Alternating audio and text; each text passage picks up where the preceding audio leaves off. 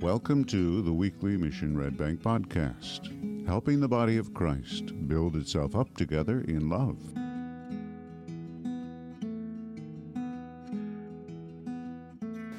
So, this summer, you guys are, are working through the book of Acts, and um, the book of Acts is one long narrative. It's a long story, right?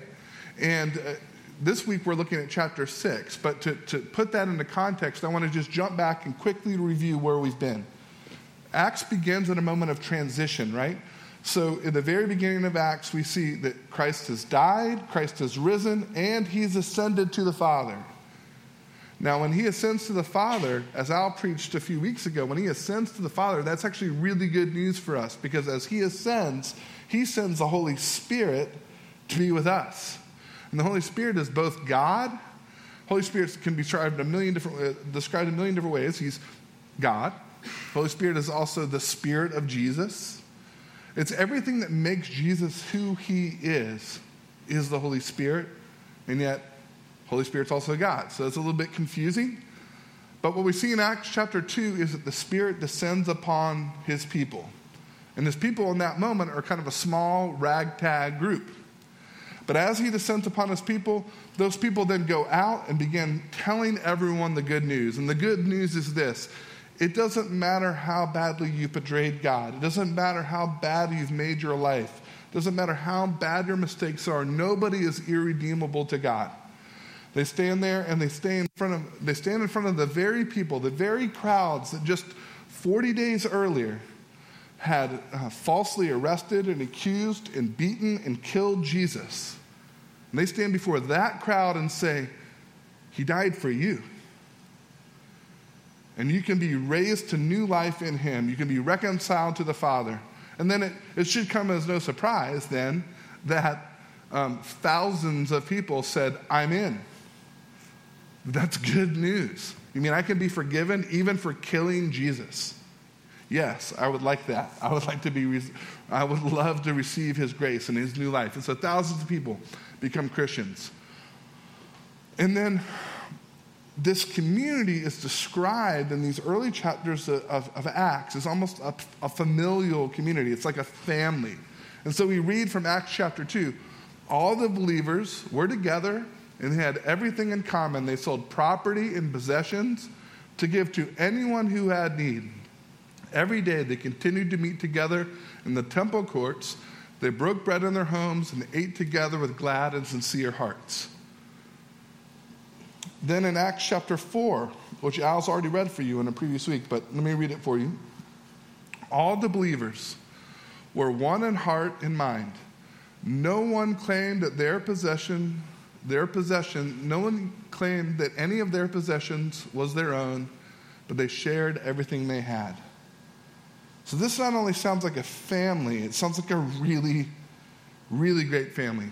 Spending time together, sharing as they had need, eating meals together, even going out into the temple courts, which is sort of going out and doing outreach together, reaching out to people who don't yet know God together. This is a beautiful family, a family that we'd all like to be a part of. And that's why That's why the passage we hit today is so heartbreaking and seems to come out of nowhere. Here's what we read in the passage that Al asked me to speak into today. Chapter 6. In those days, when the number of disciples was increasing, the Hellenistic Jews among them complained against the Hebraic Jews because their widows are being overlooked in the daily distribution of food. So, what we see here is that the, the church is a family. But here we see some real family dysfunction. Specifically, here, we see some underlying prejudices begin to surface. Um, and these prejudices are not invented by the church. they predate the church, right? Because during biblical times, there's this long standing hierarchy among Jewish people within, within their own ranks, within Jewish people. And one of the distinction, distinctions was that between Hellenistic Jews, which are Jews that no longer reside or live full time in the promised land of Judea, Jerusalem, that area. Those, those Jews that no longer live there, that were called Hellenistic Jews, which is a way of saying Greek Jews. In other words, they're in the Greco Roman world, they're part of the world beyond Jerusalem and Judea. And then there's the Hebraic Jews, those Jews who've stayed in the promised land. Now, what's really hard about this is that the Hellenistic Jews often didn't choose to be Hellenistic Jews. They, they, they were, some of them taken away militarily and replaced in other places all around the Roman Empire. Some of them certainly chose to move away for whatever reason. But the Jewish people who live in Jerusalem and in Judea, in that part of the world, in the Holy Land, they look down upon the Hellenistic Jews as essentially not being real Jews, not being Jewish enough. And so, this, this underlying prejudice that exists in the first century within Jewish culture has now made its way into the early church culture. And what we see here is that the, Hellen, the, the Hebraic Jews, those who live in Jerusalem, those, those Jewish people who are living in the Holy Land, even though everybody's supposed to be taking care of one another, they've decided to not take care of the Hellenistic widows in their midst. It's just flat out prejudice. If they had different colored skins, you'd call it racism. That's what's going on here. And there is a warning in this for us, which is that if we blindly accept the cultural narratives and the cultural attitudes of the culture outside of the church, if we don't question those narratives or those attitudes outside of the church, they can actually make their way right into the church. Right? In other words, the church didn't create this issue, but the church also didn't identify this issue until it had become a problem. They didn't address it. So that's a warning to us. So, how does the church respond to this crisis? Well, now we move to verse 2. So, the 12, the 12, uh, it's a proper name for the apostles, the, the key leaders in the church. The 12 gathered all the disciples together and said, It would not be right for us to neglect the ministry of the word of God in order to wait on tables.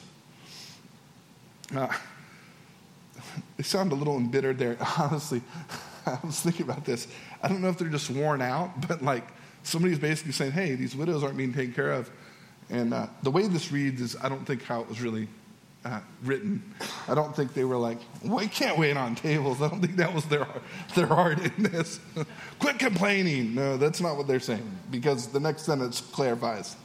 Brothers and sisters, choose seven men from among you who are known to be full of the Spirit and wisdom.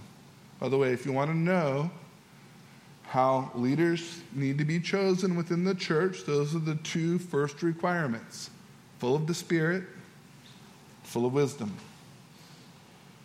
So, choose seven men from among you who are known to be full of the Spirit and wisdom. We will turn this responsibility over to them and will give our attention to prayer and to the ministry of the word. So, here we see prejudice, a real crisis within the church, being combated through um, essentially infrastructure.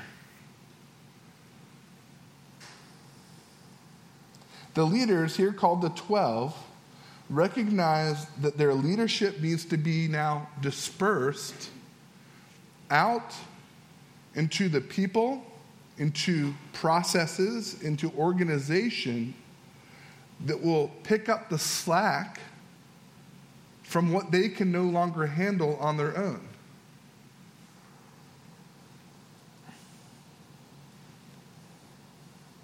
They realize that for the family to be healthy, their leadership needs to be pushed out from them to other people and other plans and systems. It's funny because when I was a young Christian, I used to imagine that the church, the early church, this church in Acts, when I was a young Christian, I used to imagine that this church in Acts was essentially like a giant hippie commune, right? Like they were all just hanging out together. They just like shared food. Nobody had any possessions. They're all giving each other everything. And everybody just magically got along because the Holy Spirit was so good. Everybody just got along. There was no conflict. Uh, there's no leaders. It was just a flat structure. It was organic.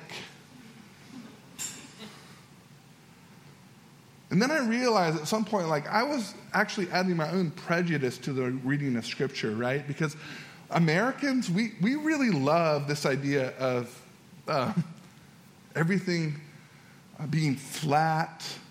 Like, I remember as a young man, I just didn't like the idea of structure. I thought that structure equaled evil, right? Like, I thought that you give me boundaries, you're actually holding me down, you're holding a good man down. Like, but the reality here isn't, the reality we see in the early church isn't some sort of hippie commune. Actually, the reality we see is that there are 12 people clearly in leadership. This is hierarchical from the very beginning. This wasn't like a democracy from the very beginning, actually. In fact, they didn't choose these 12, Jesus did. And we remember that in the Bible, Jesus refers to his leadership structure as a what? A kingdom. Kingdoms aren't democracies. But more than just not democracies, like I had this really naive, and now I'm realizing it was an unhealthy, unhealthy, naive sort of idol that I had made about that the more spiritual we are, the less infrastructure we need. And it's just not true. That's naive. That's not how God set up anything in the Old Testament. That's not how Jesus sets up his church in the New Testament. And what we see here is the 12 are clearly in leadership, and when they see this critical problem emerge, they respond by doing what? Adding another layer of infrastructure, raising up more leaders. And not only do they raise up more leaders, they raise up more leaders and essentially give them a pretty, a pretty specific job description. It wasn't just that they were like, hey, you're full of the Spirit. You're full of Spirit and you're full of wisdom, so just do your thing, man. Just do your thing, Tim. no, they're like, no, you're full of spirit, you're full of wisdom. Um, and actually, let me tell you your thing. You need to make sure that the Hellenistic Jews are fed. Let me tell you your thing, right? And so it's not some sort of loosey goosey thing that I at one time imagined it was. This is fairly, fairly structured. And again, the response to the crisis is more structured. And so this brings us to this really interesting conclusion. Contrary to what we may sometimes think, leadership and organization are not contrary to authentic, healthy community. No. They are necessary for healthy, authentic community to thrive. Right?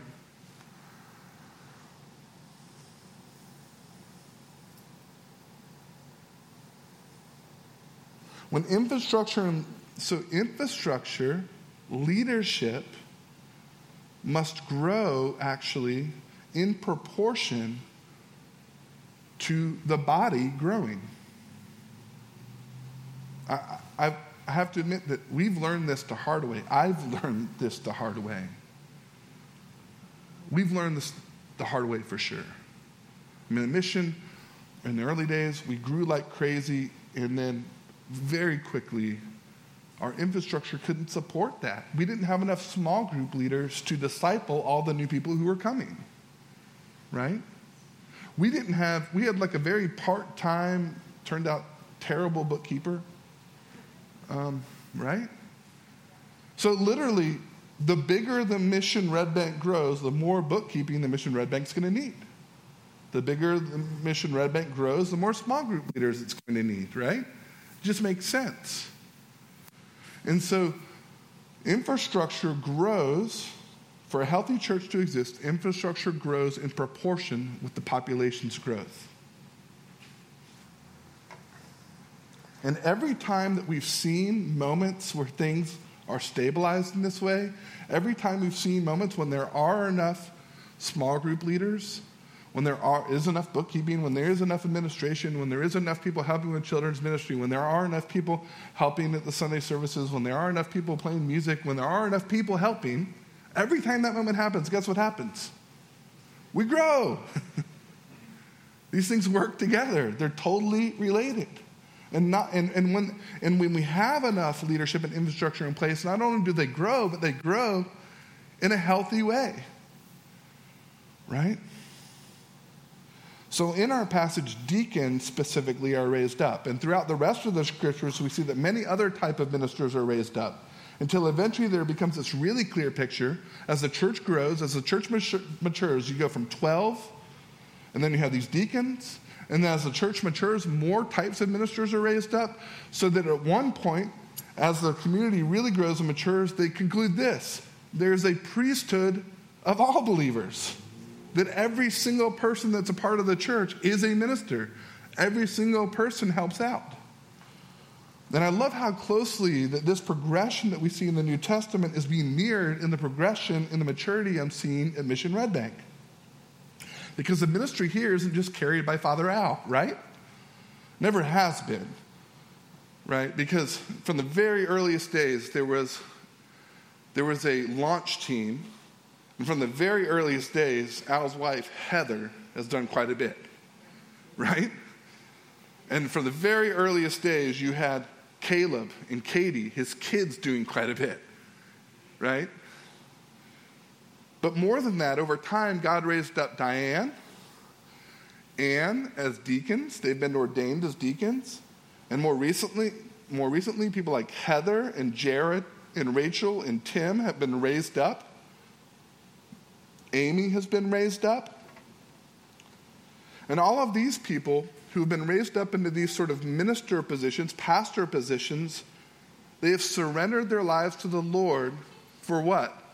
For the equipping of the saints. In other words, pastors here, just like pastors there, they don't exist to do all the ministry. They exist to equip you to do the ministry.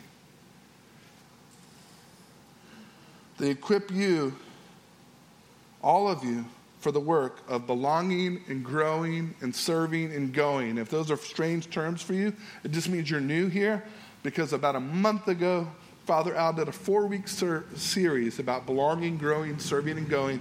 I really encourage you to get uh, the recordings of that. You can just ask Al, he'll tell you who to talk to about getting those recordings because I'm sure he doesn't know how to get them. But he can tell you who to ask to get them. Um,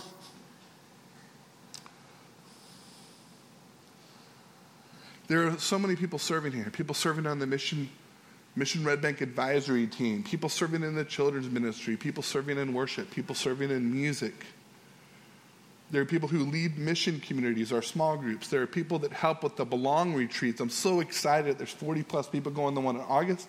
Let's see another 40 get signed up for October. Because that's where you're going to hear about how you can be equipped to do this ministry.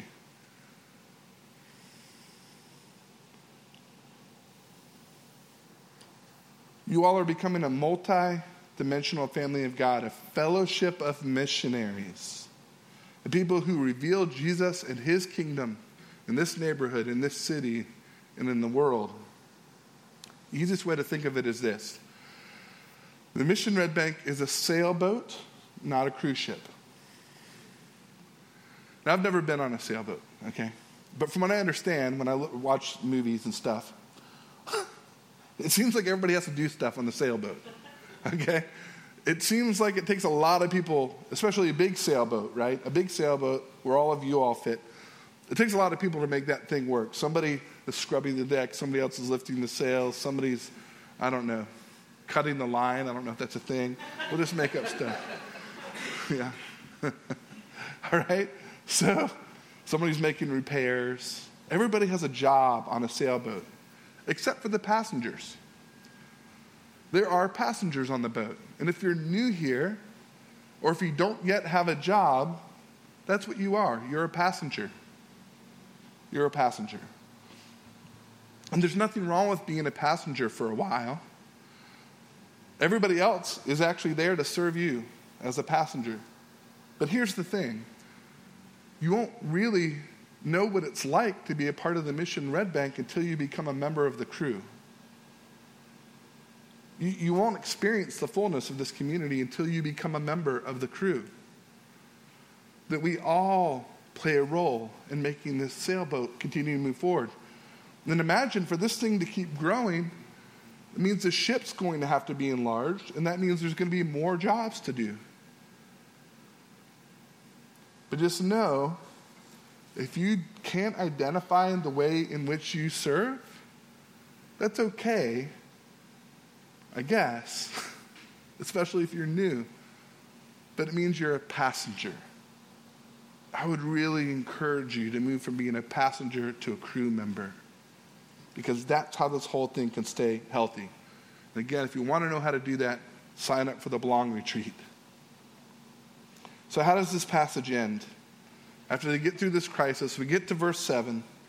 So the word of God spread. The number of disciples in Jerusalem increased rapidly. I love how this passage concludes. The word spread and they grew. Notice that they didn't grow because they're a, a, a, community of perfect people doing perfect things. A friend of mine runs a church. Uh, you can steal this mantra. I'm going to steal it. This friend of mine run, runs this church, and he says the only rule of this church is that there are no perfect people. Yeah. There are no perfect people. And that does two things when he says that. It first invites those in who know they aren't perfect, and it actually invites those out who think they are. Because both are equally unhealthy. there are no perfect people. And this church is certainly not a perfect church that we're reading about in the scriptures, right? But they grew because their leadership and their infrastructure broadened to expand their capacity. And they grew because people bought in and they stepped up. And so, my hope for you is that, like our early brothers and sisters, you will continue to grow together into the people that God has created you to become. My hope is that you will not only want the church, but you will be the church. And my hope for you is that your story is like that of the early church. That your story would echo that of this verse. That the word of God may spread and the numbers of disciples in Red Bank would increase. May it be so. In the name of the Father, and the Son, and the Holy Spirit. Amen. You've been listening to the Mission Red Bank podcast. Thanks for joining us. If you'd like to know more about Mission Red Bank or have questions about what you've heard today, you'll find us on Facebook. Grace and peace to you, and may God's blessings surround you.